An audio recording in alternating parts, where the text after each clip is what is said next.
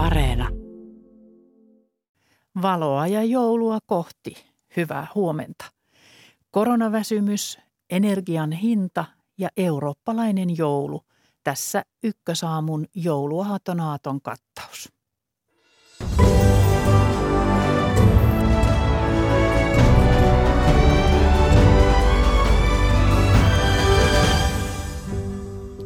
Venäjällä Putin puhuu taas tänään. Mitä odotettavissa siitä ensin? Koronaväsymys piinaa. Mistä siinä on kyse ja löytyykö rohtoa? Tämä ja aamun lehtien anti vielä ennen kahdeksaa. Olkiluoto 3 käynnistettiin ja pienydinvoimaloista puhutaan. Kahdeksan jälkeen pureudumme ydinsähkön tuotannon kannattavuuteen ja ympäristövaikutuksiin. Millä mallilla ovat jouluaskareet ja elämä Etelä-Saksassa ja Skotlannissa? Siitä otetaan selvää puoli yhdeksän jälkeen. Ja vielä ennen yhdeksää lehtikatsaus Tallinnasta, jossa esillä muun muassa Ukraina ja sähkön hinta. Ja kolumnisti maanviljelijä Juuso Joona pohtii, kuinka tarpeellista on pahan päivän varalle säilötty tavara. Tämä on Ykkösaamu, aamun uutis- ja mediakatsauksista vastaa Atte Uusinoka ja minä olen Maria Alakokko. Tervetuloa meidän seuraamme. Ja Atte, ole hyvä. Uutisilla aloitetaan. Eilen kuulimme hallituksen esittämistä koronarajoituksista, mutta tänään saattaa tulla tietoja uusista alueellisista koronarajoituksista. Ainakin satakunnan uusista rajoituksista on määrä tiedottaa tänään. Länsi- ja Sisä-Suomen aluehallintovirasto valmistelee päätöstä Pirkanmaan uusista koronarajoituksista. Myös uusia rajoituksia voidaan saada pian uudelle maalle. Etelä-Suomen aluehallintovirasto on kertonut, että mahdollinen päätös rajoitusten kiristämisestä voitaisiin tehdä aikaisintaan tänään. Pysytään koronateemassa. Kahdesta keskiviikkona julkaistusta tutkimuksesta selviää, että koronaviruksen omikron-tartuntoihin tarvitaan harvemmin sairaalahoitoa kuin deltamuunnoksen aiheuttamiin tartuntoihin. Näiden alustavien brittitutkimusten tuloksia kuvailtiin hyviksi uutisiksi, mutta asiantuntijat painottivat, että uuden muunnoksen korkeampi tar- tarttuvuus voi silti johtaa vakaviin lopputuloksiin. Sitten ulkomaille Venäjän presidentti Vladimir Putin pitää tänään perinteisen loppuvuoden suuren lehdistötilaisuuden Moskovassa. Tilaisuuden osallistujamäärä on rajoitettu 500 koronapandemiaan liittyvien määräysten takia. Ulkomailla lehdistötilaisuudessa kiinnostaa erityisesti se, jatkaako Putin viime aikojen uhkaavia ja sotaisia puheitaan länsimaita, NATOa ja Ukrainaa kohtaan – Länsimaat ovat varoittaneet Venäjää vakavista seurauksista, jos se laajentaa sotatoimiaan Ukrainassa. Puolestaan Venäjän ulkoministeri Sergei Lavrov sanoi keskiviikkona odottavansa, että neuvottelut Venäjän turvallisuusvaatimuksista alkavat Yhdysvaltojen kanssa tammikuussa. Lavrovin lausunto tuli sen jälkeen, kun Yhdysvaltojen Euroopasta vastaava apulaisulkoministeri Karen Donfried oli tiistaina sanonut neuvottelujen alkavan tammikuussa – hän kuitenkin varoitti, että joitakin Venäjän ehdotuksia on mahdoton hyväksyä. Sergei Lavrovin mukaan Venäjä haluaa käydä neuvotteluja myös sotilasliitto Naton kanssa tammikuussa. Ja tähän loppuu vielä Tänään julkaistaan aluevaalien ehdokaslistat ja ehdokkaiden äänestysnumerot. Sunnuntaina 23. päivä tammikuuta järjestettävissä vaaleissa valitaan edustajat aluevaltuustoihin. Aluevaltuustot vastaavat hyvinvointialueilla sosiaalihuollon, terveydenhuollon ja pelastustoiminnan järjestämisestä vuoden 2023 alusta. Näin siis uutiset tänään. Kiitos Atte. Ja kuten Atte kertoi, niin Venäjän presidentti Vladimir Putin pitää tänään vuosittaisen puheensa Moskovassa Kremlissä – Puhelimessa on Euroopan sotahistorian dosentti Markku Salomaa Itä-Suomen yliopistosta. Hyvää huomenta. Hyvää huomenta. Putin on ollut tiukka puheissaan. Mitäs odotat tänään? Sama jatkuu ilman muuta. Eihän hän voi heittää pyyhettä kehään nyt kun, nyt kun tuota, nyrkkeilykehässä alkaa kuumita tunnelmat. No kenelle hän suuntaa tämän puheensa, venäläisille vai ulkovalloille vai molemmille? Kyllä tämä on kaksikärkinen ohjus. Se on suunnattu yhtäältä kotiyleisölle selittämään, miksi Venäjän taloudessa menee huonosti, siitä syytetään länsimaita ja miksi koronavirusta ei saada kuriin ja toisaalta sitten länsimaille halutaan tehdä selväksi, mitkä ovat ne vaihtoehdot, mitä Venäjä nyt asettaa kansainvälisille suhteille. Eurooppaa ajatellen tarjolla on vain erittäin huonoja ja vielä huonompia vaihtoehtoja. Niin, Venäjä on syyttänyt Yhdysvaltoja Ukrainan tilanteesta. Etsiikö Venäjä tässä nyt sitten syytä hyökkäykselle ja, ja tällaista syypäätä, jota voi, jolla voi sitten myöskin kotimaassa perustella? Kyllä, kyllä siinä selvästi Putin on omaksunut sen vanhan Neuvostoliiton kommunistien käsitteiden kääntämisen taktiikan, millä syy ja seuraus saadaan vaihtamaan paikkaa ja, ja jotenkin en minä sitä tulkitse niin kuin länsimaiset ennustelaitokset ovat tulkinneet, että Putin tavallaan hakee nyt omia optioitaan ja perustelee mahdollisesti myöskin niitä kovimpia optioitaan sillä, että länsimaat ovat sulkeneet Venäjän ulos monista pöydistä, muun muassa G8, joka on supistettu muotoon G7 ja nämä, nämä tuota, tuntuvat häiritsevän nyt Putinia kovasti, kun, kun nämä pakotteet tekevät nyt tehtävänsä, ne toimivat. Markku Salomaa sanoit, että Euroopalla on tässä vai huonoja vaihtoehtoja. Mitä tarkoitat? Se, että Ukrainan osalta on tehty kaksikin rauhansopimusta ja Euroopan turvallisuus- ja yhteistyöjärjestö valvoo ja yrittää välittää, mutta mikään ei näytä toimivan. Rauhansopimukset eivät pidä. En, en niinkään olisi huolissani noista joukkojen keskityksestä sinne alueelle. Olen hyvinkin tarkkaan seurannut niitä ja en näe niissä semmoista välitöntä vaaraa. Mutta siis tämä yleinen ilmapiirin heikkeneminen, siis tämmöinen, minä olen tätä kutsunut jossain vaiheessa kylmän sodan jatkosodaksi, joka on nyt menossa. Tämä kylmeneminen on se ongelma, että Itä ja Länsi ei pysty enää keskustelemaan. Mutta siis tässä nyt kuitenkin pelätään myöskin, että, että Venäjä hyökkää Ukrainaan ja, ja siellä on sotilaita keskitetty sinne. Mitä tietoa sinulla siitä on, kuinka paljon siellä nyt on sotilaita äh, lähellä Ukrainan rajaa? No hyvinkin tarkat tiedot seuraan, saan amerikkalaisia satelliittikuvia säännöllisesti, niin ne kolme armeijaa, mitkä siellä nyt ovat, numerot 8, 49 ja 58, Eh, niistä ovat normaaliaikana tuolla eteläisellä sotilaspiirin alueella vain esikunnat. Ja nyt niiden esikuntien ympärille on alettu kerätä joukkoja, mutta ne ovat 40 kilometristä jopa 300 kilometriin, keskimäärin 100 kilometriä Ukrainan rajasta, eivätkä ole vielä taisteluvalmiita. Tosin sinne kerätään polttoainevarastoja ja ampumatarvikevarastoja, että jotain tämmöistä valmiutta nostetaan – niiden vahvuus on nyt 114 000 sotilasta, joista maavoimien joukkoja 94 000 sotilasta, mutta länsimaiset arvioitsijat pitävät selvänä, että Venäjä ei pysty käynnistämään operaatiota ennen kuin joukkojen vahvuus on 175 000 sotilasta ja siitä ollaan vielä kaukana. Tosin nämä kuljetukset jatkuu. No ulkoministeri Sergei Lavrov odottaa että USAn kanssa neuvotellaan tammikuussa. Eurooppaa tässä ei ilmeisesti kuunnella, että se jää tähän väliin, välimaastoon, että se ei osallistu. Mutta mi- mitä odotat? Onko tämä mahdollista nyt vielä selvittää jotenkin niin, että, että hyökkäystä ei tule?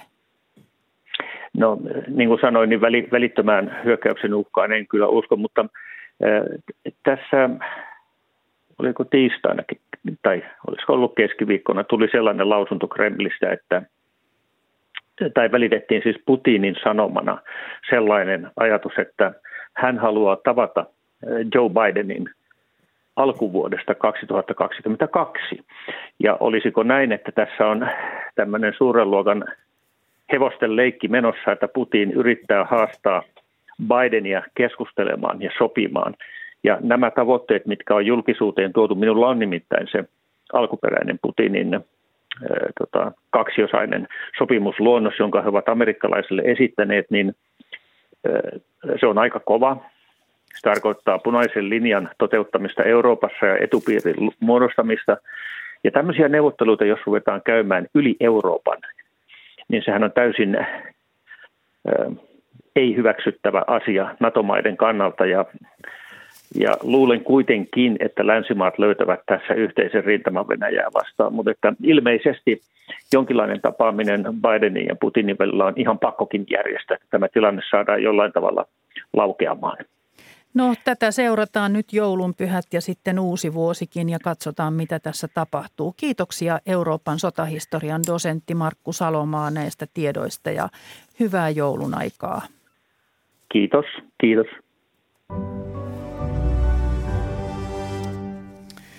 Jouluun ollaan tosiaan laskeutumassa ja jälleen rajoitusten ja eristäytymisen kanssa.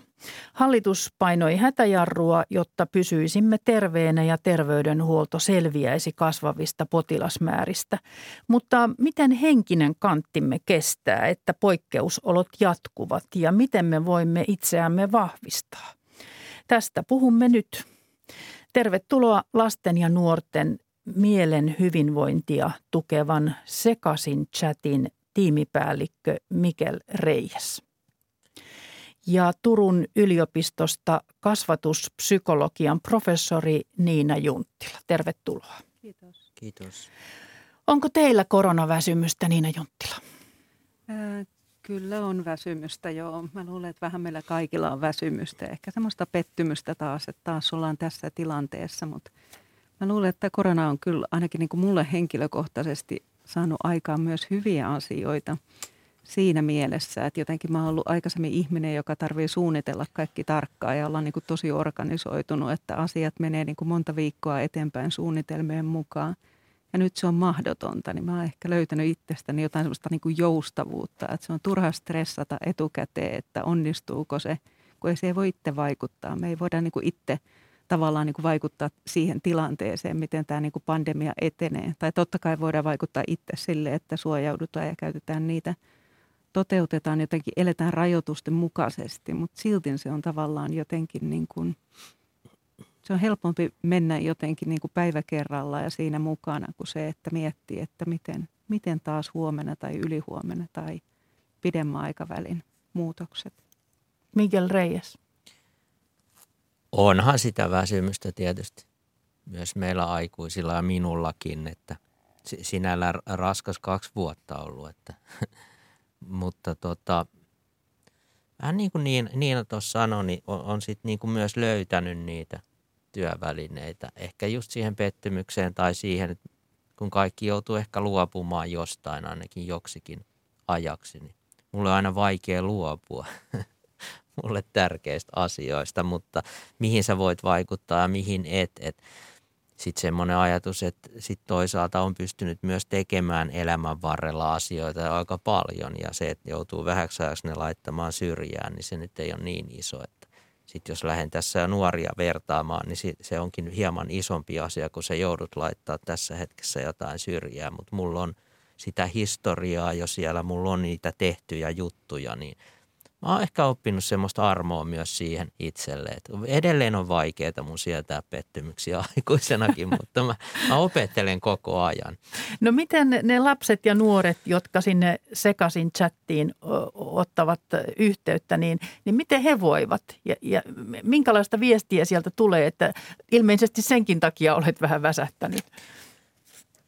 En, en mä ehkä tota, sen takia, että, että se, se, se on mun työtäkin jaksaa ja itse asiassa tiimin työtä niiden vapaaehtoisten, jotka on siellä koko ajan niiden nuorten kanssa, jotka pahan olonsa kanssa painivat. Et ehkä mä näkisin niin, että sitä pahaa oloa oli jo ennen koronaa osalla lapsista nuorista, että se on ehkä niin kuin e, sanotaan, että se kuilu ehkä on kasvanut. Et suurin osa nuoristahan voi edelleen hyvin – paremmin kuin koskaan historiamme aikana. Ja tota, Mutta mut tosissaan se, että et se oli jo ennen koronaa se paha olo olemassa. Siihen tuli semmoinen koronalisä, jota me ei voitu niin kuin odottaa. Että, että tota, se on mennyt vaiheittain nuorillakin se, kuten meillä aikuisilla. Että nyt on ehkä tämä vaihe, että taasko ja mitä nyt ja ei oikein ehkä nyt jaksaisi tätä, mutta – Nuoret. Voitko konkretisoida jotakin huolia, mitä, mitä siellä tulee? Minkälaisista asioista lapset ja nuoret puhuvat? Mikä heitä eniten huolestuttaa? ehkä niitä eniten huolestuttaa se, että palataanko me taas semmoiseen totaaliseen sulkuun tai semmoiseen eristäytymiseen, kun on saanut taas maistaa uudestaan tätä, että kouluyhteisöä ja sitä heidän omaa, ollaan siinä sosiaalisessa ympäristössä, vertaisryhmässä, niin se on se suurin huoli, että otetaanko meiltä taas pois nämä mahdollisuudet niin kuin olla tässä. Niina Junttila, miten sinä näet, että, että kenelle tämä aika ja nämä asiat ovat vaikeimpia? No mä ajattelisin, että no nimenomaan lapsille ja nuorille. Heillä tavallaan tämä on niin iso osa elämästä, että kaksi vuotta on tosi pitkä aika vaikka 10-vuotiaan tai 18-vuotiaan elämästä verrattuna sitä aikuisempaan ihmiseen. Mutta he on kyllä jaksanut hienosti, että jotenkin niin kuin pitää nostaa hattua meidän lapsille ja nuorille. Että ihan se niin kuin ensimmäinen kevää, niin he tavallaan otti ison taakan kantaakseen, koska he myös joutuivat luopumaan harrastuksista sen takia, että aikuiset – säilyisi terveenä. Et mun mielestä tämä hallituksen päätös nyt, että lapset ja nuoret viimesijaisesti on sit heitä, jota eristetään, niin oli, oli loistava. Mutta toinen ryhmä on semmoiset yksin asuvat, ehkä niin kuin uuteen opiskelukaupunkiin muuttaneet yliopisto-korkeakouluopiskelijat, jotka niin kuin muutti just ennen koronaa tai koronan aikana. Ja he ei ole siellä tavannut vielä opiskelukavereita ja he on yksin siellä kämpässä ja tavallaan vieraat ihmiset ympärillä – ja sama tietenkin koskee vaikka vanhempia ihmisiä, jotka asuu yksin ja ei pääse sukulaiset käymään siellä. Tai jotenkin niin kuin ollaan huolissaan siitä, ettei se tauti, tauti nyt tulisi ja tarttuisi. Eli jotenkin ehkä, ehkä noi on niitä ryhmiä, joihin tämä nyt on osunut koviten, mutta kyllä se on myös paljon niin kuin persoonasta kiinni, että miten siihen suhtautuu. Et me yleensä jotenkin niin kuin, mietitään sitä tavallaan niin kuin iso kriisi tai joku ongelma, niin joko vetäydytään, taistellaan tai paetaan. Eli voi niin kuin taistella hyvällä, voi taistella sit niin kuin negatiivisemmin keinoin tai sitten paeta ja vetäytyä kokonaan omiin oloihin. Ja semmoisia ihmisiä, jotka nyt on vetäytynyt tosi, tosi ehkä niin kuin syvälle jonnekin omaan koloon, niin on vähän turhan monta. Tarkoittaako se, että sitä tilannetta ei ole hyväksytty eikä käsitelty vai mitä tämä tarkoittaa? No se on kyllä sitä niin kuin prosessia, että me lähdetään niin kuin miettimään. No ensinnäkin ehkä tämä kriisi osuu nyt kaikkein arimpaan paikkaan, eli resilienssiin siihen, että miten me selvitään tilanteista, niin siinä olennainen elementti on ne sosiaaliset suhteet. Eli jos meillä on ystäviä kavereita, joku, jonka kanssa jutellaan, niin silloin me kestetään paljon paljon enemmän – erityisesti lapsia ja nuoria tämä koskettaa. Mutta nyt, koska tämä niin kuin kriisi osui siihen, että vietiin pois ne sosiaaliset suhteet, jotka yleensä on voimavara, niin nyt niistä tulikin semmoinen pelottava asia, jota pitää vältellä. Niin se teki tästä, tästä ehkä niin kuin vielä vaikeammin käsitettävän, käsitettävän asian. Mutta kyllä siinä on jotenkin meidän niin kuin psykologiset mekanismit, niin jotenkin mietitään ja pohditaan ja – jos, jos sä et luota tutkittuun tietoon tai asiantuntijoihin tai muihin, niin silloin se niin kuin asian käsitteleminen, jotenkin niin kuin omien lähtökohtien tarkasteleminen on aika, aika kivuliasta ja vaikeaa. Ja tämähän näkyy sitten tämä väsymys myöskin siinä, että me aika paljon syytellään toisiamme ja varsinkin hallitusta ja, ja THL ja ministeriötä ja milloin mitäkin, että me etsitään niitä syyllisiä jostakin. Niin mistä se teidän mielestänne kertoo, Mikel Reyes? No varmaan tästä kokonaistilanteesta ja just vähän mistä tota Niinakin puhuu, että se resilienssi tai se sietokyky – Tämä on nyt aikaa, jossa sitä niin kuin testataan ja on jotenkin helpompi löytää joku syyllinen kuin, niin kuin miettiä sit kokonaisvaltaisesti, kuin mon, et, mihin kaikkeen tämä, tämähän on globaali kriisi. Tämä ei ole pelkästään edes, että me, että tämä on osoittanut myös sen, että me ei muuten Suomi olla täällä oma pieni osanen, vaan me ollaan osa tätä kokonaisuutta ja me ei voida kaikkeen vaikuttaa ja, ja tämä kaikki valuu myös lapsiin ja nuoriin. Et siksi mun mielestä on tärkeää, että aikuiset myös näyttää sen, että me yhdessä myös pystymme tämän selättämään. Niin, että, että meidän pitäisi olla tässä esimerkillisiä, koska me samalla opetamme lapsille käytöstapoja ja, ja sitä, että miten selvitään tilanteesta. Että tämä pitäisi jotenkin niin hoitaa vai mitä Niina Junttila? Kyllä, Joo, jos me aikuiset jotenkin niin kuin aletaan kiukuttelemaan muita kohtaan, niin kuin vaikka hallitusta kohtaan tai naapuria kohtaan, jos hän ei käytä maskia tai muuta, niin sillähän me opetetaan lapsille, että näin kuuluu toimia. sama mikä näkyy somessa, vaikka jossain Twitter-keskusteluissa, niin tavallaan ihan asian kuulumattomia, niin sieltä tulee yllättäen tosi voimakkaita syytöksiä tiettyjä ihmisiä kohtaan. Niin sillähän me näytetään, että tämä on nyt sitä, tai että aina valitetaan, että tästä ei tule yhtään, yhtään mitään ja kukaan ei onnistu tai mitä sä oot taas tehnyt ja älä nyt mene vaikka sinne harrastuksiin, koska sit sä tuot sieltä kotiin sen viruksen. Niin kaikki jotenkin, ehkä meidän aikuisten pitäisi niin kuin näyttää tässä esimerkkiä just siinä, että me tehdään niin kuin parhaamme tämän mm. kriisin jotenkin hoitamiseksi. Mutta samalla me eletään tätä hetkeä, että ei pelkästään niin kuin keskitytä kriisiin, vaan keskitytään myös tähän elämään, joka tässä kohtaa eletään. Siinä on paljon myös hyviä asioita. Niin ja korona on vain yksi ainoa kriisi elämässä, vaikka se voi olla, se voi olla vaikka meidän koko loppuelämämme pituinen. Mehän ei tiedetä siitä, että mitä jos tämä muuttuukin arjeksi, niin sittenhän meidän on pakko jotenkin henkisestikin tämä selättää. Ja tämä epävarmuus on just ehkä se niin kuin vaikein asia tässä kohtaa. Että jotenkin, jotenkin niin kuin jos tietäisi, että tätä jatkuu kuukausi, niin kuin silloin alkuvaiheessa ajateltiin, että tämä on nyt tämä kaksi viikkoa tai tämä on nyt tämä kuukausi ja sitten tämä on ohi, niin se oli helpompi kestää. Mutta nyt kun tuntuu, että ei kukaan tiedä, onko se joskus ohi tai mitä tästä tulee tapahtumaan, niin se ei ole niin kuin vaihtoehtona oikeastaan tavallaan. Emme voida tietää sitä ja se on pelottavaa ja turhauttavaa ja väsyttävää. Mutta onko meillä ihmisillä väärä kuvitelma siitä, että me pystymme hallitsemaan tulevaisuutta ja me pystymme tietämään, mitä siellä tulee? Siis onko, onko se ollut sellainen, että me olemme kuvitelleet liikaa siitä, mihin kaikkeen me pystymme ja mitä me pystymme ennakoimaan? Et eikö semmoinen epävarmuus ole kuitenkin kaikessa aina olemassa? Kyllä, mä sanoisin, että joo, mutta mä ajattelen, että me ollaan kyllä niin kuin – hyvin pitkälle suunniteltu. Ainakin niin kuin jotenkin mun ikäluokka on suunnitellut, että milloin ekaksi koulutus ja sitten sit hankitaan perhe ja sitten hankitaan omakotitalo ja sitten tehdään tätä ja tätä ja tätä ja sitten käydään töissä ja halutaan se virka ja muuta. Ja sitten yhtäkkiä kaikki onkin sekaisin, että missä sä asut tai missä on niin kuin perhe, voidaanko olla yhdessä tai työpaikat muuttuu ja kaikki elämä muuttuu ympäriltä. Niin – se tuntuu vaikealta ehkä aluksi, mutta mä huomaan itsestäni, että mä oon alkanut melkein niin kuin nauttia siitä, että ei tarvitse välttämättä huolehtia niin paljon tulevaisuudesta, koska me ei voida vaikuttaa siihen tavallaan niin kuin ihan kaikkea, mitä siellä on. Totta kai me voidaan tehdä hyviä päätöksiä, jotka auttaa tulevaisuutta oikeaan suuntaan, mutta ei voida kuitenkaan hallita sitä miten tämä nyt sitten pitäisi selittää lapselle? Eikö se ole niin kuin meidän aikuisten tehtävä ja vanhemmuutta tavallaan myös se, että, me, me, että tulee pettymyksiä?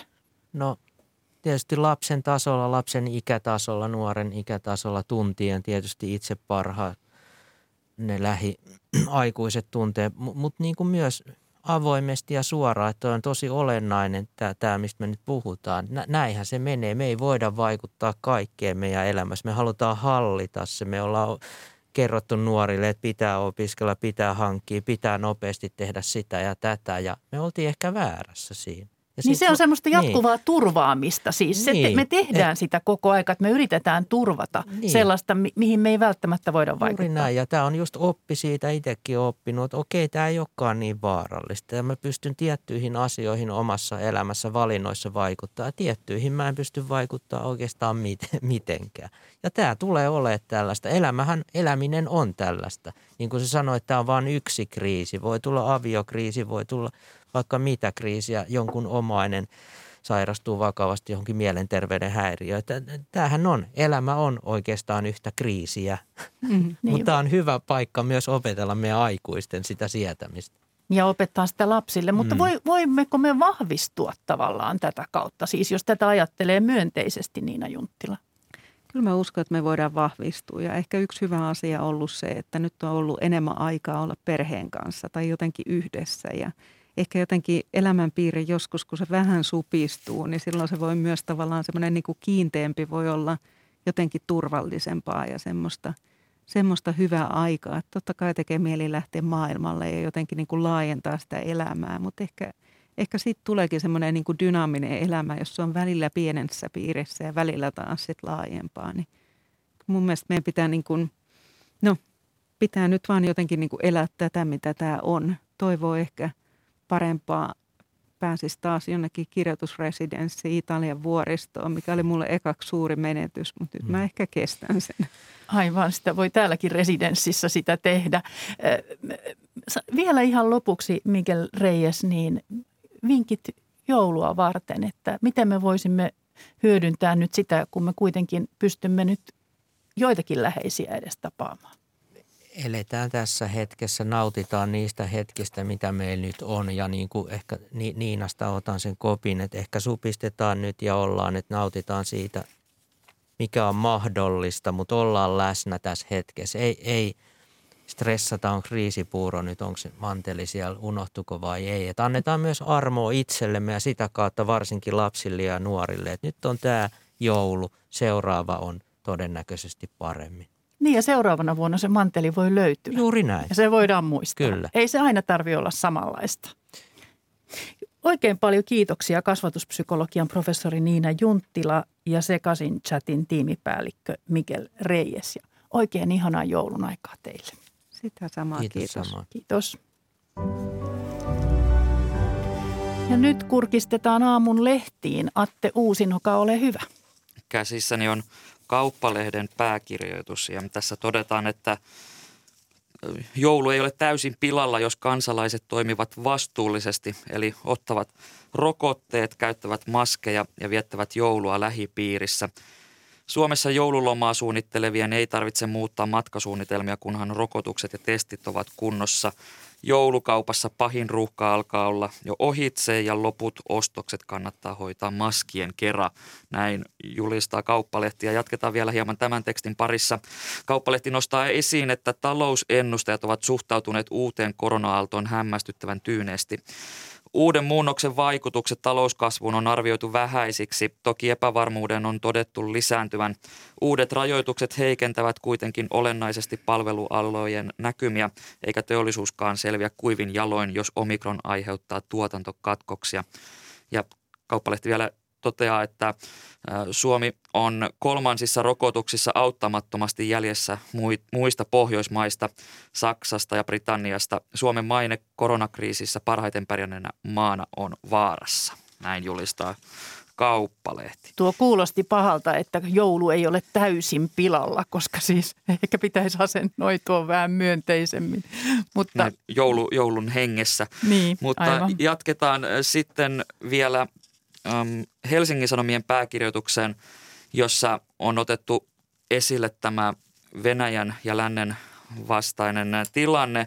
Ja tässä todetaan, että Putinin länneltä vaatimat turvatakuut tarkentuivat viime viikolla ja tämä lista on Yhdysvalloille ja muulle lännelle mahdoton hyväksyä minkä Venäjän johdolla on arveltu tietävän. Ehdotus lisäsikin pelkoa Venäjän uudesta avoimesta hyökkäyksestä Ukrainaan ja Itä-Ukrainan sodan laajentamisesta. Ja Helsingin Sanomat toteaa, että lisää kovaa puhetta on odotettavissa nyt torstaina, kun on tämä Putinin suuri lehdistötilaisuus. Helsingin Sanomat jatkaa, että tilanne kiristyy nyt paha enteisesti, kun Venäjä koventaa puheitaan ja toimiaan rajalla. Venäjälle jo alueita menettänyt Ukraina ei suostu kellahtamaan selälleen, eikä länsi voi antaa Venäjälle Ukrainan pään yli veto-oikeutta Ukrainan asioihin. Putinin valmistautumista sotaan ja hänen bluffiaan on vaikea erottaa toisistaan, näin kirjoittaa Helsingin Sanomat. Venäjän johto kuitenkin selvästi valmistelee venäläisiä sotaan sekä johtajien puheilla että television propagandalla. Eli tiukkaa sanomaa tästä aiheesta Helsingin Sanomissa. Ja tänään se sitten kuullaan, että mitä sieltä tuleman pitää. Sitten lyhyesti vielä aamulehdestä.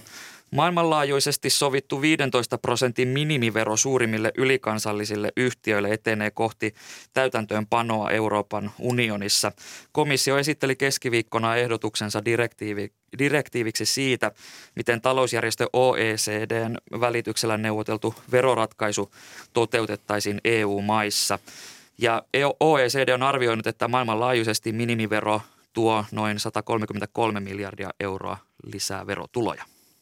Kiitos Atte, kuulostaa myönteiseltä.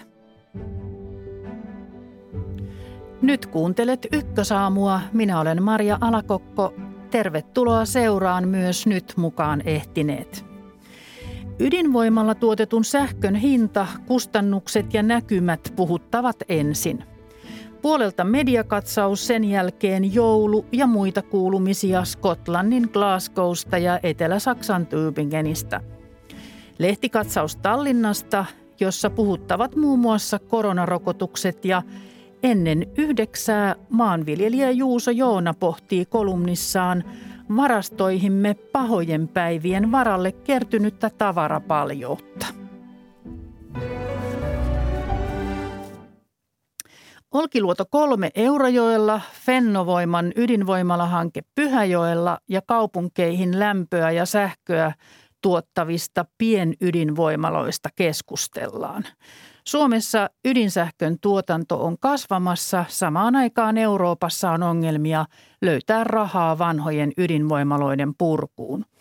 Kuinka kannattavaa ja ympäristöystävällistä on tuottaa sähköä ydinvoimalla, siitä puhumme nyt. Teknillisen fysiikan professori, ydinreaktorifyysikko Peter Lund Aalto-yliopistosta. Tervetuloa. Kiitoksia. Kun verrataan tuotantokustannuksia, niin mikä on ydinvoiman hintalappu? Jos vertaa esimerkiksi tuulivoimaan, niin kyllä ydinvoima maksaa lähestulkoon puolet enemmän. Eli, eli ydinvoima on, on, on kalliimpaa kuin mitä 20 vuotta sitten ajateltiin. Kuka haluaa maksaa sähköstä enemmän, jos halvemmallakin on saatavissa? Tuleeko tästä Olkiluodon omistajille ongelma? No pitkässä juoksussa uskoisin, että joudutaan vähän miettimään tuota rahoitusta ja kuka sitten maksaa sen ylihinnan.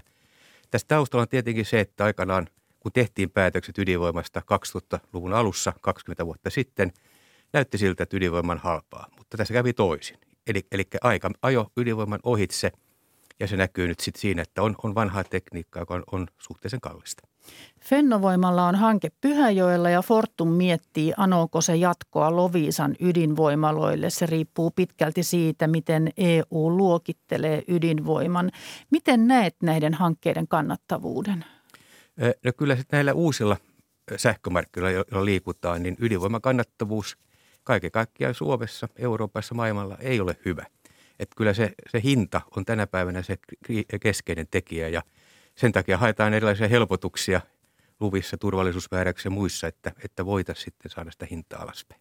Puhutaan tästä nyt sitten lisää ja puhutaan pienydinvoimaloista, tällaisista näppäristä laitoksista, joiden toivotaan auttavan kaupunkien sähkön ja lämmön tuotannossa. Pystyisivätkö ne tuottamaan sähköä halvemmalla? No arvio kansainvälisesti on, että, että kyllä se on haastavaa. Että jos tällainen iso ydinvoimala – ihan suuruuden ekonomian mukaisesti pitäisi olla halvempaa, niin mitä jos tehdään pienempiä, niin yleensä hinta kasvaa. Että ei ole, ole selvästikään näyttöä siitä, että nämä pienvoimalat olisivat halvempia, ellei, ja se on tärkeää, ellei sitten turvamääräyksiä ja erilaisia normeja sitten aleta sivuttamaan, eli pitää helpottaa esimerkiksi suojarakennuksissa ja muissa. Yleensä tämä turvallisuushan maksaa ydinvoimassa. Jos siitä tingitään, niin kyllä sitä hintaa alaspäin saadaan. Mutta onko tämä sitten järkevää on toinen kysymys. Ollaanko tällaista tässä oikaisemassa? Miltä se näyttää, kun seuraat tätä lainsäädäntöä ja, ja mitä tällä alalla tapahtuu, Peter Lund?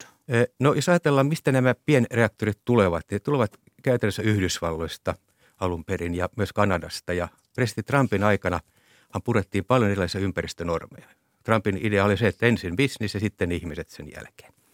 Ja tätä kautta Yhdysvalloissa tavallaan, jos katsotaan kehitystä, niin – tehtiin se riisuttuja versioita, joita nyt tulee tänne meidänkin ikään kuin omaan keskustelumme. Eli jos ajatellaan sitä mielikuvaa, mitä luodaan nyt näistä pienreaktoreista, olisi se, että olisi ympäristövälisiä, ehkä menee konttiin, tuodaan kaupungin keskelle. Ja se on aivan väärä mielikuva siitä, mitä ydinvoima käytännössä on, joka on, on tavallaan hyvin korkeata teknologiaa, paljon riskejä ja pitäisi nämä turvallisuusnäkökohdat ottaa huomioon.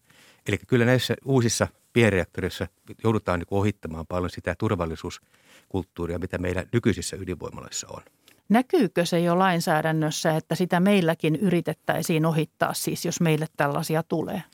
Minusta ilman muuta, että jos katsotaan vaikkapa työ- ja elinkeinoministeriön nyt aloitteita, jossa ikään kuin päivitettäisiin ydinvastuulain mukaisia määräyksiä, erityisesti pienvoimaloiden kohdalla, ajatus on nyt se, että voidaan tuoda reaktori asustuskeskuksen keskelle.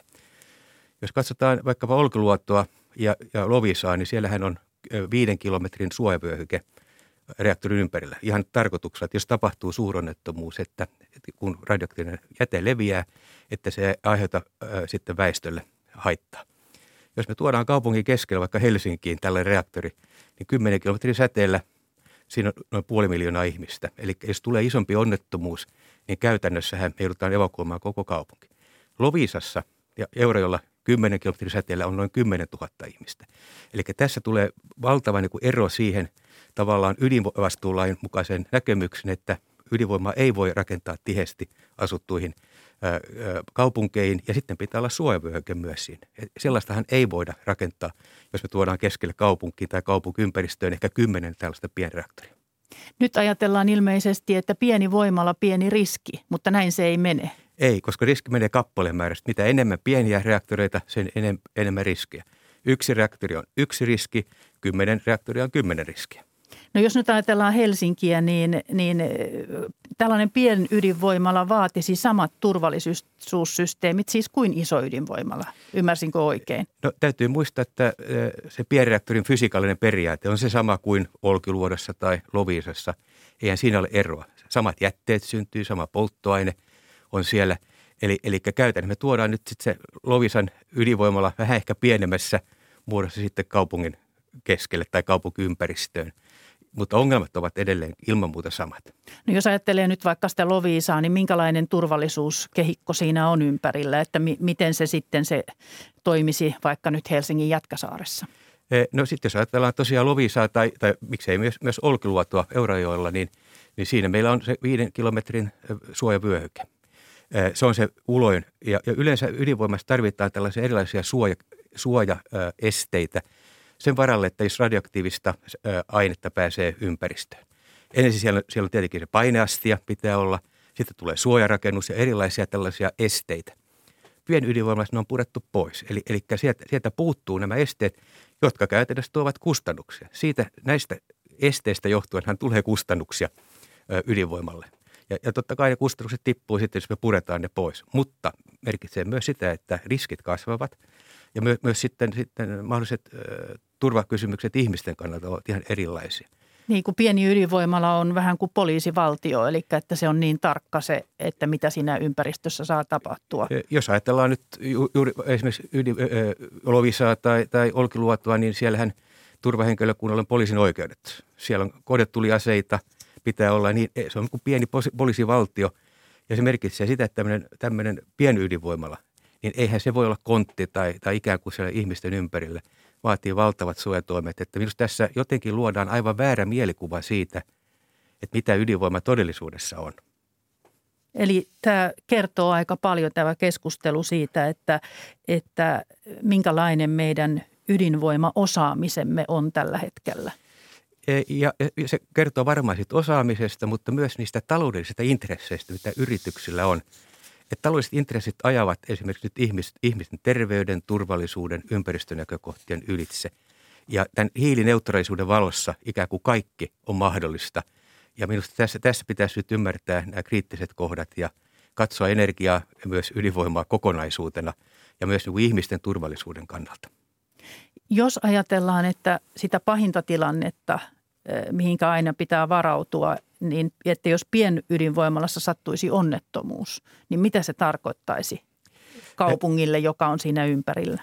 No se, jos ajatellaan, että meillä tuossa Helsingin, täällä vaikka pohjoispuolella olisi näitä reaktoreita ja muita, niin käytännössä pitää koko kaupunki evakuoida. Ja, ja kustannukset ovat suuria. Jos me ajatellaan vaikka Fukushiman ydinonnettomuutta, niin sen kustannukset ovat noin neljä viisi kertaa koko Suomen valtion budjetti. Valtavan kallista – ja merkitsee sitä, että tämä pistää yhteiskunnan polville ilman muuta. Tämän vuoksi ydinvoimaa rakennetaan alueelle, missä on, on harvaa asuttua väestöä. Mennään sitten toiseen asiaan, nimittäin Euroopassa ydinvoimaa on lisätty aika, tai siitä on pitkään, pitkä aika ennen kuin on uusia ydinvoimaloita loita laitettu käyttöön ja, ja siellä puretaan ydinvoimaloita uusia ei juuri rakenneta. Olkiluoto 3 oli pitkä projekti, samoin sen sisar Ranskassa, joka pitäisi ottaa lähivuosina käyttöön. Ja Ranskan Macron on puhunut uusista voimaloista omavaraisuuden nimissä. Mutta monesta vanhasta ydinvoimalasta ollaan tosiaan luopumassa. Miten iso ja kallis homma se on? Todellakin, kun ydinvoimala tulee sitten elinkaarensa päätökseen, se pitää purkaa – laitos on radioaktiivinen ja, ja se merkitsee, että purkaminen on kallis toimenpide. Puhutaan usein miljardeista euroista per laitos. Euroopassa, jossa, jossa monet laitokset tosiaan ovat jo, jo käyttöön, käyttöönsä lopussa, niin, niin arvioidaan, että rahaa puuttuu noin 100 miljardia euroa laitosten purkamiseen kunnolla. Ranskassa noin 50 miljardia. Eli, eli kustannukset – laitoksen purkamisessa ovat yleensä itse asiassa paljon korkeammat, mitä ollaan alun perin 40-50 vuotta sitten arvioitu. Tätä rahaa kerätään koko ajan siis näiden onnettomuuksien varalta ja sitten myöskin tämän jätteen ja näiden purkamisten varalta. Eikö sitä kerätä tarpeeksi, jos, jos siellä on näin iso, siis sadan miljardin aukko pelkästään Euroopassa? No selvästi tämän, tähän purkamiseen liittyvät kustannukset. Tässä nyt ei ole kysymys jätteen varastoista, vaan nyt purkamisesta – eikä, eikä, ja onnettomuustilanteessa joutuu valtio käytännössä maksamaan, niin, niin tosiaan purkukustannuksissa ollaan oltu liian optimistisia. Ja käytäntö osoittaa erityisesti Englannissa, jossa on aloitettu aikanaan se purkaminen, ja nyt tullaan tänne Manner-Euroopan puolelle, niin toimenpiteet ovat paljon kalliimpia. Sitten täytyy muistaa, että yhteiskunnan määräykset muuttuu. Jos me ollaan rakennettu reaktori 50 vuotta sitten – tänä päivänä yhteiskunta näyttää aivan erilaista. Joudutaan ehkä kierrättämään joitakin materiaaleja, joita aikaisemmin ajateltiin, että pistetään vain sinne varastoon ja suljetaan varasto. Ja tätä kautta, kun yhteiskunta kehittyy, niin tyypillisesti tällaiset määräykset, mitkä liittyy, liittyy sitten vaikka jätteisiin, ne tiukkenee ja se nostaa sitten myös hintaa. No kun reaktorin toiminta lopetetaan, niin ydinpolttoaine pitää jäähdyttää. Mitä se tarkoittaa, Peter Lund? Jos me ajatellaan vaikka tällaista pienreaktoria nyt sitten Helsingissä tässä jossain, niin todellakin kerran vuodessa vaihdetaan polttoaine ja tämä käytetty polttoaine on niin sanotusti kuuma. Se tuottaa lämpöä edelleen noin 10 prosenttia sitä reaktorin tehosta näiden ydinreaktorioiden kautta, mutta se on tavattoman radioaktiivinen, jolloin sitä pitää säilyttää tyypillisesti vesialtaassa siinä reaktorin yhteydessä noin pari vuotta. Ja sitten sen jälkeen, kun tuo polttoaine on vähän, vähän sitten viilentynyt, siirretään välivarastoon, joka on siinä ydinvoimalan ympäristössä. Noin 40 vuotta säilytetään siellä ja sen jälkeen vasta sitten siirretään siihen loppuvarastoon. Eli, eli polttoaine pysyy siinä noin 40 vuotta tämän, tämän laitoksen läheisyydessä. Ja sekin pitäisi nyt huomioida sitten, jos ajatellaan, että näitä ydinreaktoreita tulisi vaikka Helsinkiin kymmenen kappaletta, niin mit, miten ihmeessä sitten tämä ydinjätekysymys hoidetaan, kun se pitää kuitenkin fyysisesti olla se polttoaine siinä reaktorin yhteydessä. Entä sitten tämä säilytys? Suomessa on, on Eurajoella tämä onkalo, mutta, mutta miten se maailmalla tapahtuu? Voi sanoa, että ydinjätteen loppusijoitus on täysin avoin kysymys maailmalla. Suomessahan on, lähtö siitä, että tämä onkalo Eurajoella, se on se loppuratkaisu. Se on osittain poliittinen ratkaisu. Me ollaan poliittisesti päätetty, koska meillä on myös sitten geologit, jotkut sanovat, että se on liian, liian matala – Sehän on noin 450 metriä syvä ja pitäisi nyt mennä ehkä tuplan, tuplan verran niin, että jääkaudet eivät pääse vaikuttamaan.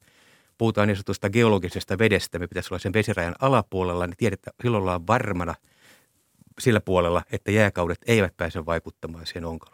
No nyt jos me mennään tästä puolesta kilometristä suurin piirtein kilometriin, niin tähän taloudellinen kysymys. Hyvin paljon kalliimpaa, mutta poliittisesti olemme päättäneet sen tiedon perusteella, mitä meillä on nyt näistä varastoista, että se puoli kilometriä on sitten riittävä. Mutta maailmalla kysymys on auki. Ja arvioidaan muun muassa Euroopassa, että, että saattaa olla, että tämä Suomi voisi olla itse asiassa hyvä paikka eurooppalaiselle ydinjätteelle, koska Euroopasta ei löydy tällaisia mahdollisuuksia niin kuin Suomessa.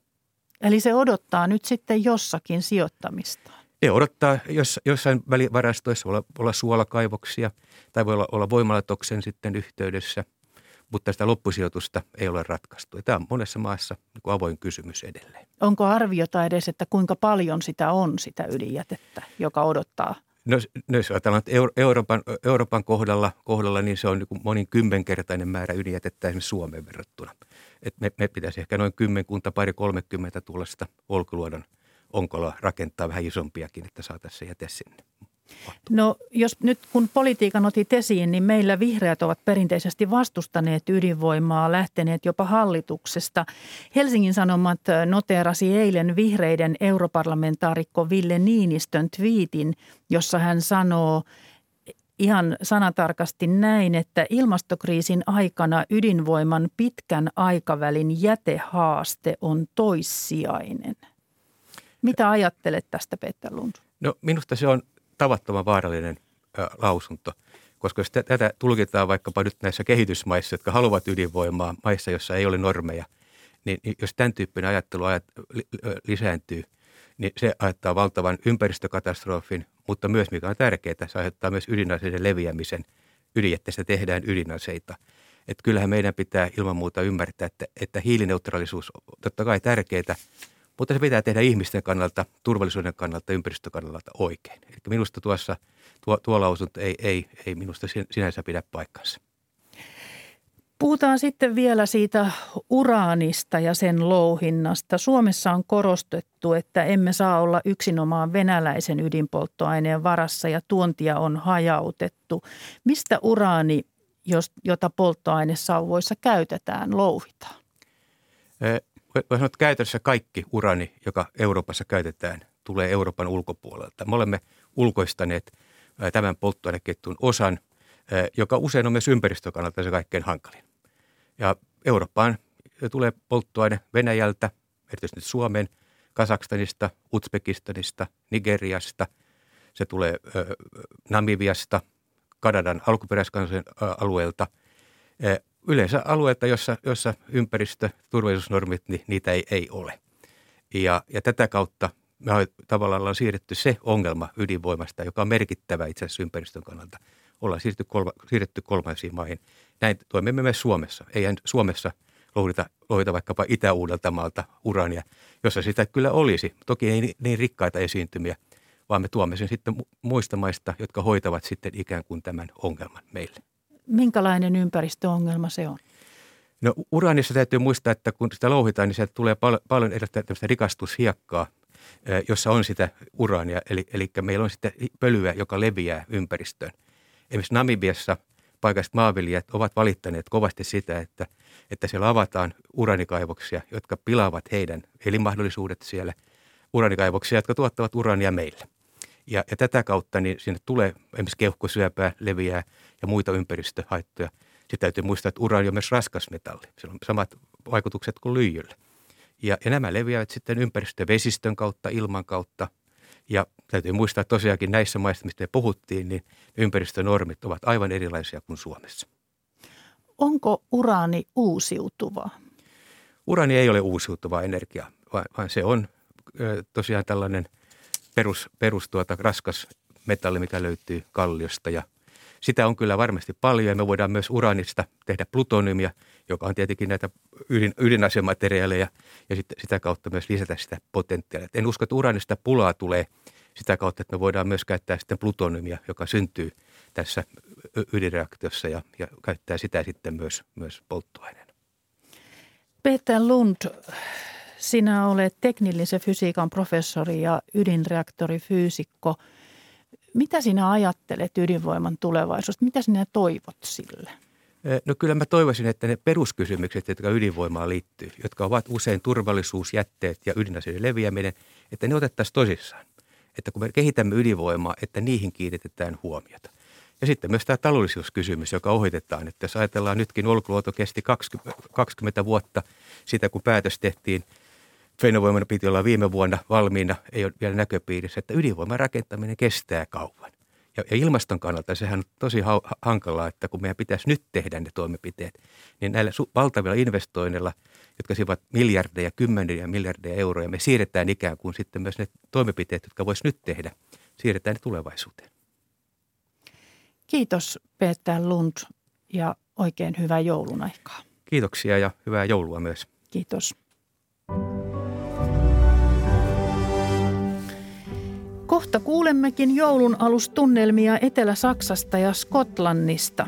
Viron lehdissä puhuttaa muun muassa sähkön hinta ja lähetyksen lopuksi maanviljelijä Joona Juuso nostaa kolumnissaan päivän valoon varastojomme aarteet, joilla on varauduttu pahoihin päiviin.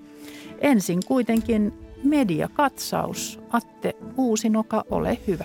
Sosiaalisessa mediassa on puhuttanut tämä Venäjän ja Ukrainan tilanne. Ulkopoliittisen instituutin johtaja Mika Aaltola oli linkannut äh, Twitterin kollegansa ulkopoliittisen instituutin Arkadi Mosesin analyysin Venäjän ja Ukrainan tilanteesta ja Aaltola viittaa siihen seuraavanlaisesti Twitterissä. Monet syyt vaikuttaneet niin sanottuun totuuden hetken koittoon Venäjän länsisuhteessa. Konfliktin logiikka saattaa ajaa kohti lännen tulikastetta Ukrainassa. Tämän jälkeen Mika Aaltolalta kysyttiin, että mitä tämä käytännössä tarkoittaa ja Mika Aaltola vastaa seuraavasti, että kenelläkään ei ole kristallipalloa, mutta ehkäpä ainakin niin sanotusti sotilaallisteknologisia toimia, kuten ydinohjusten avointa siirtoa Krimille. Konfliktipolkujen perusluonteeseen liittyy, liittyy luotaamattomuus. Eli näin Mika Aaltola pohdiskeli Twitterissä tuota Venäjän ja Ukrainan tilannetta. Mutta siirrytään sitten lehtiin. Eilenhän kuulimme, että perhe- ja peruspalveluministeri Krista Kiuru odottaa lasta ja tämän jälkeen alkoi sitten spekulaatio siitä, että kuka nousee koronajohtajaksi Kiurun ti- tilalle. Ja ja Uutis... siitä on nyt siis tehty, tehty tuota arvioita, mutta siis tuo uutinen sinänsä näin joulun alla, niin, niin se oli kyllä mieltä ylentävä. Se oli kyllä hyvä jouluuutinen. Aivan varmasti näin kyllä kyllä heille ja onnittelut, onnittelut sinne suuntaan. Onnittelut täältä toimituksesta tosiaankin. Mutta siis uutissuomalaisten politiikan toimittaja Erno Laisi on kommentoinut tätä ministerikierrätysspekulaatiota seuraavanlaisesti että yksinkertaisinta olisi vain paikata kiuru puoleksi vuodeksi, mutta politiikassa yksinkertaisin kuvio ei ole välttämättä todennäköisin. Kyseeseen voi tulla laajempi ministerikierrätys ja se vaikuttaa monen mielestä jopa todennäköiseltä. Ernolaisi jatkaa, että jos ministeri rulettia pyöritetään kunnolla, voi olla, että liikenne- ja viestintäministeri Timo Harakka löytää itsensä valtioneuvoston ulkopuolelta ja entinen sosiaali- ja terveysministeri, nykyinen työministeri Tuula Haatainen Kiurun paikalta. Ex-pääministeri Antti Rinteelle voisi olla tarjolla työministerin pesti ja Marinin lähipiiriin kuuluvalle Suna Kymäläiselle Harakan nykyinen salkku eli liikenne- ja viestintäministerin salkku. Tässä Erno Laisi vielä jatkaa, että taustakeskusteluissa nousee vahvimpana Kiurun tuuraaja, tuuraaja ehdokkaana esiin yksi ja sama nimi.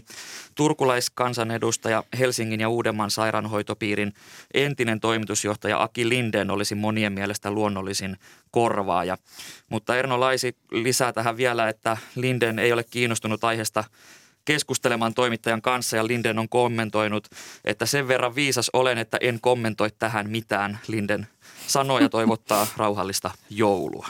Se on kyllä aika ymmärrettävä kommentti. Näin siis äh, Savon Sanomissa käsiteltiin ää, äh, tätä ähm, mahdollista korvaajaa. Niin. Kyllä, juuri näin. Tai, niin, tai siis mahdollista korvaajaa jompaa kumpaa. Kyllä. Mutta mielenkiintoista tulee olemaan taas tämäkin. Mutta jatketaan sitten vielä hetki ministereiden parissa. Iltasanomissa on julkaistu niin sanottu ministeripörssi, jonka on taloustutkimuksen tekemä kysely. Ja siinä on arvioitu ja kysytty kansalaisilta mielipiteitä, että kuka on, on ollut paras ministeri. Ja, ja tässä kohtaa on kansansuosikkina keskustan Antti Kaikkonen, eli puolustusministeri – ja, ja taloustutkimuksen tutkimuspäällikkö Jussi Vestinen kommentoi, että Kaikkosella on tausta yleisesti pidettynä ja tunnettuna poliitikkona ja ministerisalkku on sellainen, että ei ole sattunut kansansuosiota vieviä asioita työtehtäviin. Mutta näin Iltasanomien ministeri Pörssi. No sekin mielenkiintoinen. Paljon ministeriasiaa. Kiitos Atte Uusinoka näistä. Ja sitten ruvetaan selvittämään, millä mallilla ovat jouluvalmistelut ja mitä kaikkea tämäkin poikkeusvuosi on tullessaan tuonut. Siitä puhumme nyt ja Skotlannin Glasgowssa on puhelimessa Mariko Niemi E2-tutkimuksen tutkimusjohtaja. Hyvää huomenta. Hyvää huomenta. Ja Etelä-Saksan Tübingenin näkökulmia välittää Mikko Kuisma, ohjelmajohtaja ja politiikan tutkija Tübingenin yliopistosta. Hyvää huomenta. Huomenta. Tübingenin asiat tulevat nyt Somerolta. Tulit Mikko sinne juuri joulunviettoon pitkästä aikaa. Nyt kun omikron-variantti on meidän kaikkien, kaikkien kintereillä koko ajan, niin kuinka matka meni? matkahan sujuu oikein mukavasti, että tuota, koronasta huolimatta niin rajan ylitykset ja, ja, ja itse, itse lentomatka sujuu, sujuu hyvin ilman mitään erityisiä mutkia ja Frankfurtin lentokenttäkin, joka tietysti normaalioloissa on hyvin, hyvin vilkas ja aina täynnä elämää, niin oli kyllä aika, aikamoisen joulurauhan vallassa jo jo näin, näin joulun alla, mutta matka sujuu hienosti, että ehkä suurin semmoinen hämmästyksen aihe oli toi Helsinki-Vantaan uusi kakkosterminaali, että sehän, sehän vaikutti aivan upealta. Olin melkein eksyssä, eksyksissä siellä, kun, kun sinne päädyin. Meinasin juuri sanoa, että se on kyllä niin laaja, että siellä voi helposti eksyäkin ja tuntee itsensä aika yksinäiseksi, mikä tietysti näinä aikoina on ehkä ihan hyväkin. No korona tosiaan sulkee vauhdilla ihmisiä taas koteihin, niin kuinka tiukat toimet on Saksassa? Kerro nyt tähän jatkoon heti, heti Mikko. Niin, kyllä tietysti toimet, toimet on ollut hallituksen taholta aika tiukkoja. Nämä on tietysti nyt viime aikoina kohdistuneet nimenomaan eh, eh, rokottamattomia kohtaan, että, että Saksassa eh, tavallaan tämmöinen – rokottamattomien sulku on ollut päällä viimeisten viikkojen aikana ja, ja niillä, joilla rokotukset on olemassa, niin on ollut sitten hiukan helpompaa rokotustodistusten avulla liikkua, ihan käydä ravintoloissa ja, ja kaupoissa normaaleilla asioilla, mutta, mutta nyt kyllä myöskin rokotetuille näitä ää, uusia ää, kiristyksiä on tulossa, että massatapahtumiin kohdistuu uusia rajoituksia, jalkapalloa palataan tyhjille katsomoille ja ja, ja niin edelleen. Ja nyt, nyt tietyissä osissa maata ruvetaan vaatimaan myös esimerkiksi ravintolassa käyntiä varten niin myöskin rokotetuilta negatiivinen testitulos. Että siinä mielessä tämä nyt alkaa vaikuttaa siellä myöskin, myöskin rokotettujen elämään. Ja tietysti seuraava semmoinen iso äm, muutos, joka on tulossa todennäköisesti alkuvuodesta, on tämmöinen ihan aika, aika laaja maan, maanlaajuinen rokotuspakko, joka tietysti sitten myöskin jakaa mielipiteitä aika voimakkaasti, mutta, mutta yleisesti ottaen ehkä siihenkin äm, tilanteen vakavuus huomioon ottaen, niin ihmisillä on aika paljon ymmärrystä siihen, että miksi tämä on tarpeellista, mutta tämmöinen vähän kansaa jakava, jakava juttu on, on, on kyllä tulossa. Entäs siellä Skotlannin suunnalla, Mariko Niemi? No täällä, jos ajatellaan Britanniaa ihan laajemmin, niin eilen, eilen ensimmäistä kertaa ylitettiin yli 100 000 tapausta vuorokaudessa, eli, eli se oli plus 13 000 suurin piirtein edelliseen. Eli, eli määrät, on, määrät on kovia ja korkeita, mutta sitten toisaalta tämä, tämä joulunvieton ja elämisen, elämisen arki ja joulun valmistautuminen, niin hyvin erilaisissa tunnelmissa ollaan kuin vaikka vuosi sitten. Eli tota, aika yllättävän vapaata nyt on kuitenkin elämä tällä hetkellä, että ihmiset voi käydä – voi käydä ravintoloissa ja ei ole niin tiukkoja rajoituksia siihen, että kuinka monta taloutta saa tavata, mihin saa matkustaa. Et nyt saa niin kuin aika vapaasti kuitenkin liikkua ja ehkä se iso ero on siinä, että enemmän on vastuuta annettu nyt kansalaisille itselleen. Eli on suosituksia vaikkapa tästä, että pitää vähentää kontakteja ennen, ennen joulua ja myös joulun jälkeen.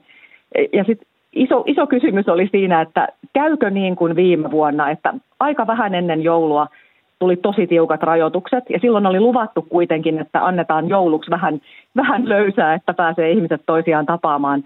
Nyt on luvattu sitten poliitikkojen taholta sekä, sekä pääministeri Boris Johnson että sitten Nicola Sturgeon täältä Skotlannin pääministeri on molemmat luvanneet, että ei tule jouluksi kiristyksiä, mutta sitten jo Tapanin päivänä aletaan vähän tiukentamaan taas menoa ja sama juttu kuin Saksassa, että jalkapalloa katsomaan pääsee taas olla 500 hengen rajoitus, eli sehän on aivan, aivan pieni, pieni määrä ihmisiä näihin katsomoihin ajateltuna. Ja esimerkiksi Edinburghin isot uuden vuoden juhlallisuudet on peruttu, eli, eli, eli kyllä täällä niin kuin tilanne on, on kiristymässä myös jollain lailla, mutta, mutta arki tuntuu huomattavasti rennommalta ja vapaammalta, ja ihmiset ottaa paljon itse testejä, kantaa itse aika paljon vastuuta – kovat jonot on ollut kolmansiin rokotuksiin, eli, eli se on se iso viesti kaikille, että nyt se niin sanottu booster jab pitää nopeasti hakea, ja ihmiset on kyllä tähän vastannut, varsin hyvin, eli, eli rokotuksia nopeaa tahtia käydään hakemassa. Jätetään joulu hetkeksi ja, ja puhutaan vähän menneestä. Siis tämä vuosi on ollut hyvin tapahtumarikas Euroopassa ilman, ilman tosiaan koronaakin.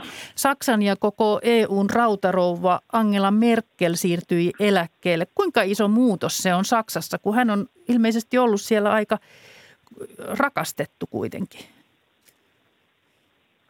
Niin, kyllä se on tietysti tämmöisellä, jos ajatellaan politiikan niin kuin henkilöulottuvuutta, niin tietenkin tämä on hyvin suuri muutos 16 vuoden rupeama Saksan ruorissa.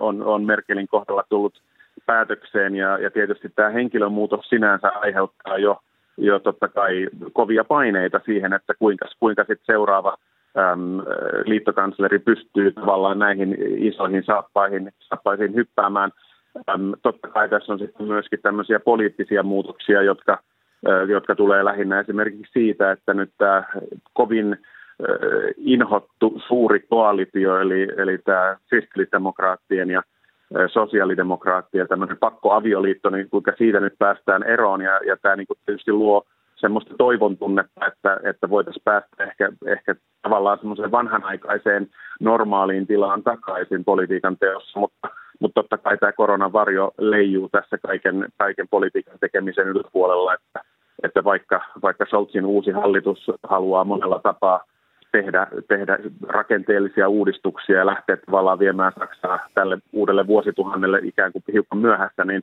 niin kyllä kieltämättä niin, niin voi olla, että tämä korona, koronakriisi on se, joka heidän toimintaa tässä tulee rajoittamaan, mutta mutta niin kuin sanoit, niin Merkel oli tietysti hirmu, hirmu pidetty ja arvostettu poliitikko sekä Saksassa että Saksan ulkopuolella. Ja, ja siinä mielessä niin, niin varmasti moneen kertaan tässä, tässä kuullaan eri kommenteissa seuraavien kuukausien ja vuosien aikana, että kuinka Merkeliä on ikä. Mutta, mutta siellä on uusi, uusi nuori hallitus, joka varmasti varmasti pystyy myöskin näihin haasteisiin vastaamaan. No Britannia, niin, Britanniassa hätkähdytti kuning, kuningatar Elisabetin sairastelu. Mariko Niemi, miten hän voi nyt? No ihan tarkkaa tietoahan tästä on vaikea sanoa. Sellainen, sellainen uutinen tässä tuli, että, että kuningatar ei matkusta Sandringhamiin, josta hän normaalisti joulua viettää, vaan jää, jää Windsorin linnaan. Ja perusteluksihan tähän on kerrottu koronatilanne, mutta tietysti on vaikea sanoa, kuningatar on 95-vuotias, eli, eli hän on iäkäs, hänellä on ollut terveysmurheita ja, ja, ja sairaalakäyntiäkin. Se on, se on jännä juttu, mä katsoin vähän näitä, näitä tota, miten, miten hänen, hänen niin kuin suhtaudutaan, jos, jos ihan kansalaisilta kysytään, niin suuri osa toivoo, että, että hän ei jäisi koskaan eläkkeelle. Ja hänen, häntä arvostetaan juuri tästä työtelijäisyydestä, eli aika, aika iso viesti sieltä aina tulee, että, että jos hän on sairastellutkin, niin nopeasti kyllä tiedotetaan, että hän on taas töiden parissa ja, ja näin poispäin. Eli, mutta kyllä nyt on, on jotain, jotain menoja on, on jouduttu perumaan, eli, eli terveydentilassa on, on vähän toivomisen varaa, mutta kunnioitettava ikä huomioon ottaen, niin hyvin ymmärrettävää, että vähän, vähän joutuu rauhoittumaan jostain vaiheessa. Ja riuska nainen, siis hän oli ollut vähän vihainen niille, jotka yrittivät rajoittaa ja vähän hillitä hänen menojaan, menojaan silloin, kun hän sairasteli. Että no, no, meillä Suomessa niin pääministeri Marin on saanut paljon julkisuutta nuoruutensa ja myös biletyksensä kautta. Niin, niin mites, häne, mitä hänestä on kirjoitettu Britanniassa ja Saksassa? Tuota, aloitatko Mikko sinä vuorostasi nyt? Niin, kyllähän tuosta niin sanotusta Bilegateista niin myöskin Saksan lehdistössä kirjoitettiin. Ähm, ehkä se enimmäkseen on, on liittynyt varmaan niin kuin monessa muussakin ähm, päin maailmaa Suomen ulkopuolella, niin ehkä tämmöiseen yleiseen moraaliseen kysymykseen siitä, että mikä on poliitikon vastuu tässä tämmöisessä ähm, tässä, tässä koronatilanteessa, että tavallaan Ähm, ehkä nyt paheksuminen saattaa olla liian voimakas tässä, mutta on ehkä ihmetelty sitä, että, että, että miten, miten tämmöisessä tilanteessa, missä ne rajat menee, että kuinka pitkälle voidaan noudattaa tavallaan lainpykäliä, mutta sitten mennä sille alueelle, jossa, jossa moraalisesti on, on ehkä kyseenalaista, että voiko, voiko tämmöistä tämmöistä tehdä, mutta tietenkin tämä on, tämä on tämmöinen niin kuin hyvin pieni esimerkki siitä, että missä, missä, missä tavallaan tulee näitä, näitä yhteen törmäyksiä kansan, kansan moraalin ja, ja näiden keskustelujen suhteen siitä, että pitääkö, että pitääkö kaikille olla täsmälleen samat säännöt ja myöskin tätä, tätä niin kuin moraaliselta näkökulmalta, mutta toki Saksassa, Saksan sisällä just sillä hetkellä, kun tämä, tämä tapahtui, niin oli aika isoja, isoja sisäpoliittisia vääntöjä käynnissä ja, ja tosiaan tämä suuri siirtyminen Merkelin jälkeiseen aikaan, niin ei se nyt mikään semmoinen aivan isoin otsikko ollut, mutta jonkun verran kyllä sitäkin huomioitiin. No onko Saksassa kompasteltu näissä asioissa siis päättäjät, että, että olisi oltu kansanjoukossa tai olisi oltu, oltu mahdollisesti altistuneena jossakin sellaisessa paikassa, missä ei pitäisi? Ei kyllä sellaisia uutisia siellä ei ole tullut, että tässä Saksan poliitikot ovat, ovat joko vetäneet aivan älyttömän tiukkaa linjaa tai sitten, sitten on tuota, tiedotus, tiedotus pidetty, pidetty hyvin tuota, tiukkaa linjaa sitten toisella tapaa, mutta kyllä nämä on ollut hyvin niin kuin Saksan, Saksan poliitikot on tavallaan tämmöisiltä kriiseiltä kyllä, kyllä välttyneet ja, ja ovat niin kuin johtaneet siinä mielessä sitten, sitten hyvällä esimerkillä, mutta ei, ei tämmöisiä skandaaleja siellä kyllä olla nähty. No miten Britanniassa, Mariko Niemi, huomioitiinko tämä Marinin juttu siellä ja, ja miten omat päättäjät Joo, kyllähän, kyllähän tämä tuli, tuli esiin, mutta näyttää siltä, että yleisesti Britanniassa, jos mietin myös Skotlannissa, niin jollain lailla Pohjoismaita katsotaan vähän myönteisemmin ja kuin mitä vaikka omia poliitikkoja ja pidetään edistyksellisenä, että on nuoria, nuoria johtajia ja, ja naisia. Ja, ja näyttää siltä, että ainakin nyt jälkikäteen niin tämä Marinin kohukin on jäänyt tämmöiseksi vitsiksi, eli luin esimerkiksi tällaista asunnottomien Big Issue-lehden haastattelua. Toimittaja oli käynyt haastattelemassa – Sanna Marinia kesärannassa ja kyllä siinä viitataan, kuinka edistyksellinen Suomi on asunnottomien asioiden hoidossa. Ja sitten toisaalta oli tämmöinen kevennys, että toimittajan työkeikka ei sisältänyt aamu neljään jatkunutta yökerhovierailua. Toki siinä niin nostettiin esiin, että, että pääministeri oli, oli vierailut altistuneena yökerhossa ja pyytänyt anteeksi, mutta se kuitattiin niin kuin tällä. Eli se on ehkä siitä voi jäädä tämmöinen pieni vitsi, jota saatetaan sitten nostaa Eli suhtautuminen on kevyempää, annetaan enemmän tietysti anteeksi kuin sitten niille omille johtajille. Ja nyt sitten pääministeri Boris Johnsonilla on kyllä ollut anteeksi pyytelemistä tai selittämistä tai en tiedä, hän ei ole ehkä anteeksi pyyntöihin lähtenyt. Hän on yrittänyt sanoa, että juhlia ei ole tapahtunut, mutta tässä on ollut useamman viikon pyöritys nyt siitä, että mitä pääministeri virka-asunnolla – Downing Street 10 on tapahtunut. On tullut erilaisia kuvatodisteita siitä, että juhlia on ollut vuosi sitten joulun aikaan ja nyt sitten myös kesällä semmoisiin aikoihin, kun on ollut hyvin tiukat kokoontumisrajoitukset. Ja näyttää siltä, että viiniä ja juustoja on nautittu ja, ja on ollut juhla tämmöisiä jouluvillapaitoja päällä. Ja juhliltahan ne niin kuin näyttää, mutta näitä on sitten sanottu, että nämä on ollut työtapaamisia. Ja kuvatodisteita tulee esiin ja selityksiä etsitään. Ja oli laitettu jo selvitysmieskin nimitetty sieltä, mutta sitten hänet jouduttiin siirtämään sivuun, kun kävi ilmi, että hänen omassa toimistossaan myös siellä oli pidetty, pidetty jotain kekkereitä. Eli, eli tämä tuntuu siltä, että Boris Johnson aika paljon saa anteeksi, mutta, mutta kyllä, kyllä hankalaa, hankalaa on kyllä. No meillä on tässä vielä vähän aikaa, niin, niin kerro Mari Kooniemi lopuksi, että miten oma joulusi siellä Glasgowssa tällä kertaa menee? No itse asiassa vietän joulua yleensä Edinburghissa, Edinburghissa tota noin, niin mukavassa, mukavassa seurueessa ja tällä kertaa iloisemmin, eli myös meidän Lontoosta mukaan tuleva mukaan tuleva ystäväni, kun nyt matkustaa saa toisin kuin viime jouluna, niin on tulossa mukaan. Ja, ja meilläkin on hauska, hauska seuru, että siellä on 97-vuotiaasta 30 niin mukavaa on ja, ja tota, ihan sellaista niin kuin perhe, perhejoulua voisi sanoa, ystävä, ystäväjoulua. Ja, ja nyt, nyt kun saa asioita tehdä, nyt se tuntuu kauhean mukavalta. Täällä jouluviettoon kuuluu se, että kaikki ottaa testit etukäteen ja, ja kaikilla taitaa olla myös kolmas rokotekin rokotekin jo olemassa ja, ja sitten sen lisäksi pidetään ikkunoita auki. Se on täällä eri juttu kuin Suomessa, eli tuuletetaan tosi mm. paljon, että saa pistää, pakata lämpimästi vaatteita, vaatteita mukaan. No se ei täällä onnistu. Mikko Kuisma, kerro sinä vielä lyhyesti. Mitä sinä Somerolla teet? Joo, mä olen ensimmäistä kertaa noin kymmenen vuoteen vietän joulua Suomessa ja ollaan täällä – tämmöinen yhdistetty perhe ja, ja ystävien kesken vietettävä joulu Härkälän kartanossa. Otetaan jouluaattoa vastaan huomenna ja mun vanhempani tulevat tänne Tampereelta ja ollaan tässä pienellä porukalla täälläkään ei kyllä onneksi tämä, tämä säätilanne on sellainen, että ei, ei varmaan kyllä tuuletella kauhean aktiivisesti, mutta, mutta tota, täällä on sen verran paljon tilaa hengittää, että eiköhän me pärjätä ja kaikilla on kolmannet rokotuksetkin, että, että ihan otetaan rauhallisesti tässä ja, ja, ja nautitaan toivottavasti vähän vielä, vielä tätä hetkeä lumisemmasta säästöjä. No sitä on tulossa lisää. joulu jollakin lailla tämä Mm, Joulurauhaa teille ja ihanaa joulua molemmille. Kiitokset Mariko Niemi ja Mikko Kuisma. Kiitos samoin. Kiitos samoin. Viron lehdet kirjoittavat Ukrainasta, koronarokotuksesta ja sähkön hinnasta. Lehtikatsauksen toimittaa Tallinnasta Rain Kooli. Eesti Päiväleht kirjoittaa Itä-Ukrainan separatistien joukoissa taistelleista ja parhaillaan taistelevista virolaislähtöisistä palkkasotilaista. Jutun otsikko kuuluu Vankilassa ollut murhaaja, raiskaaja sekä reformipuolueen jäsen. Nämä palkkasoturit edesauttoivat Ukrainan miehitystä. Lehden tutkiva toimitus on saanut selville, että Virosta on Itä-Ukrainan sotaan lähtenyt selvästi enemmän taistelijoita kuin tähän asti on tiedetty. Miehiä on ollut vähintään kahdeksan. Kaikki he ovat Viron venäläisiä. Yksi heistä on 46-vuotias narvalainen, jolla on pitkä rikoshistoria ja takana muun muassa murhasta kärsitty vankeusrangaistus.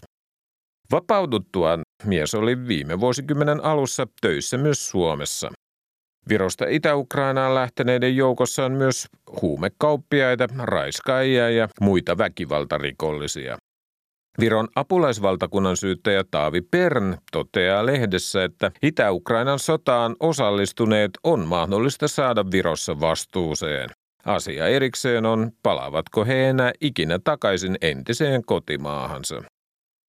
Viron suurin sanomalehti Postimees uutisoi Viron muuttuneesta tehosterokotelinjauksesta. Tähän asti koronavirusrokotteen tehosteannoksen on Virossa voinut ottaa, kun täyden rokotussarjan saamisesta on kulunut vähintään kuusi kuukautta. Omikron-muunnoksen leviäminen sai sosiaali- ja terveysministeriön lyhentämään tämän ajan puoleen, eli kolmen kuukauteen.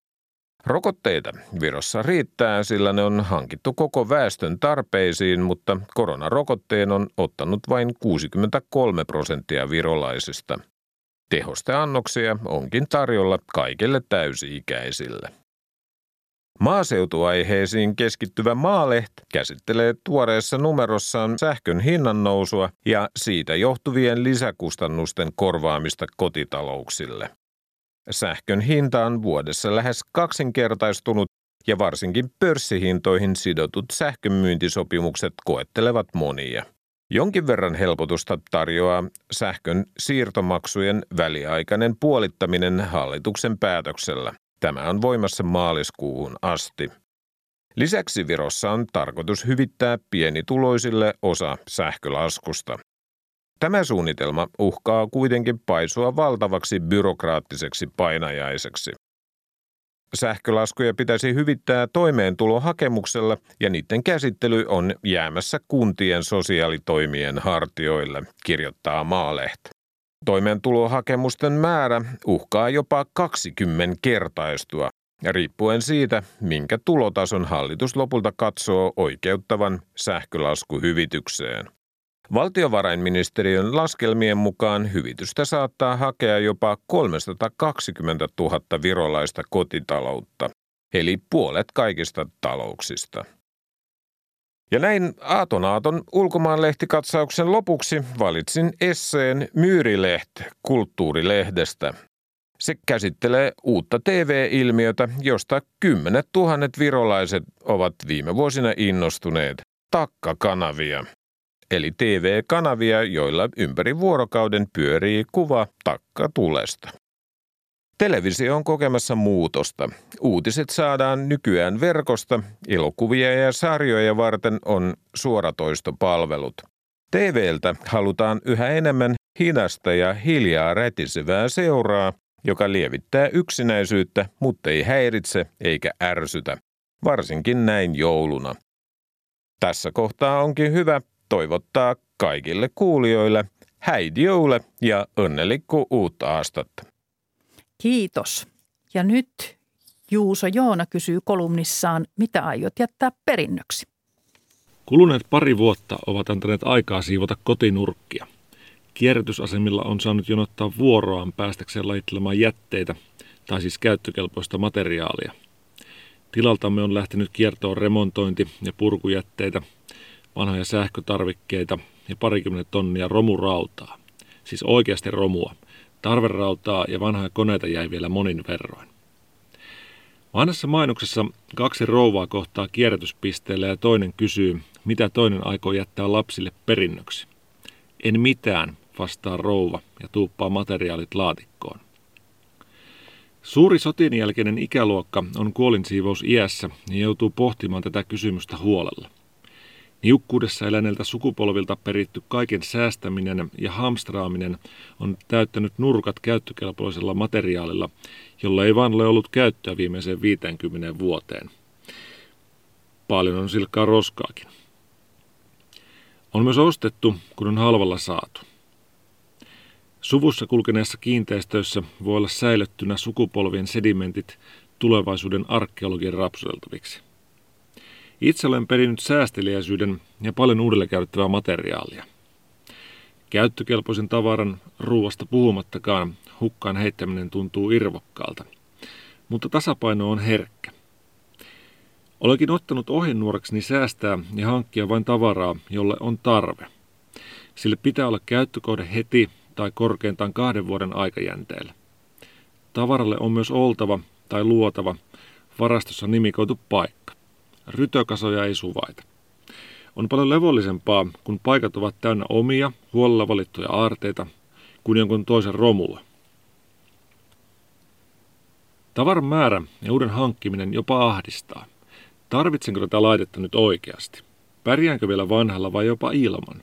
Mitä tyhjätä tämänkin ostamisella yritän nyt täyttää? Eikä edes se, että tarvitsen jotakin työssäni, ole mikään selitys. Maatalouskoneestakin lähes kaikki on tilallamme hankittu käytettynä ja ne ovat yhteiskäytössä useamman tilan kanssa.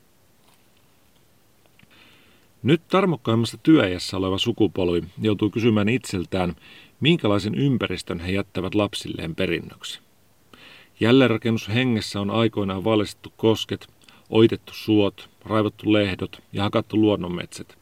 Silloin tarkoitus pyhitti keinot, jos edes ymmärrettiin, mitä oltiin tekemässä.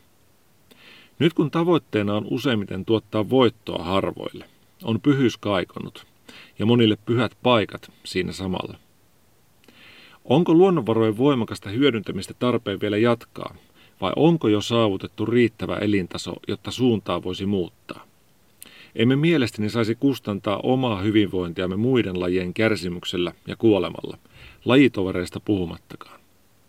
Joku voisi kysyä, kuinka paljon on riittävästi luonnon monimuotoisuutta? Minä kysyn, kuinka paljon on riittävästi hyvinvointia tai voittoa? Tilastokeskuksen mukaan ihmisten kokema hyvinvointi on saavuttanut lakipisteensä 80-luvun lopulla. Kulutusmittareilla sen voisi tulkita kääntyneen pahoinvoinniksi sen jälkeen. Hyvinvointi ei tietenkään jakaudu tasaisesti, mikä on suuri ongelma. Sen, että jollain olisi varaa vähempään, tulisi mahdollistaa jollekin toiselle enemmän. Elämmehän rajallisessa maailmassa.